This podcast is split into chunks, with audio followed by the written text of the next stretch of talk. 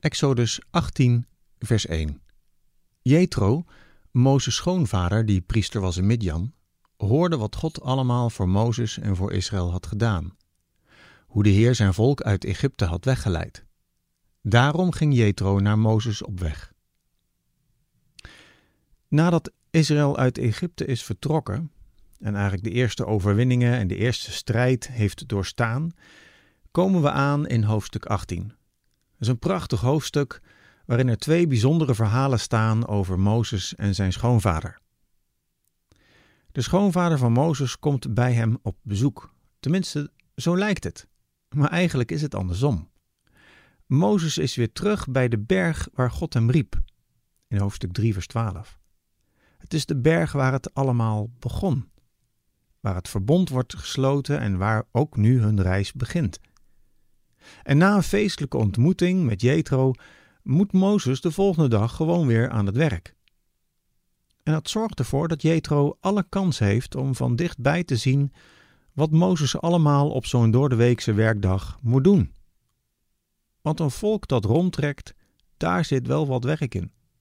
Gegarandeerd dat er opstootjes zijn, familiedrama's, conflicten, financiële nood, uitspattingen van geweld, vragen en moeilijkheden.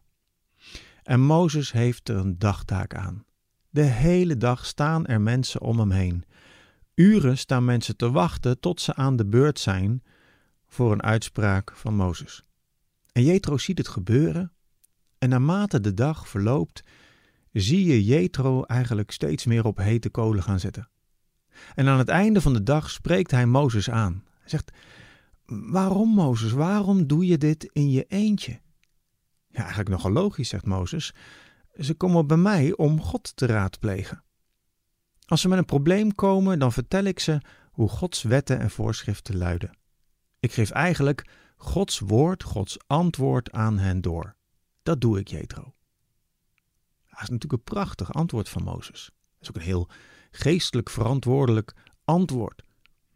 Het antwoord van iemand die zich verantwoordelijk weet voor zijn rol en taak. Maar Jethro heeft er eigenlijk maar een heel kort commentaar op. Het is niet goed dat je dit doet, man. Het is niet oké.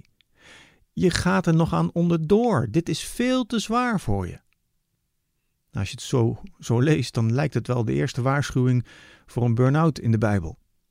En Jethro zegt: Ik geef je goede raad.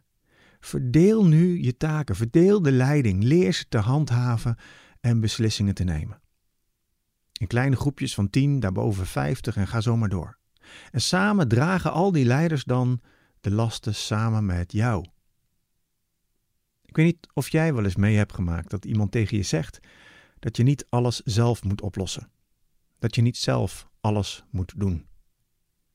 Hoe ga je daarmee om? Als iemand zo inspreekt in je leven?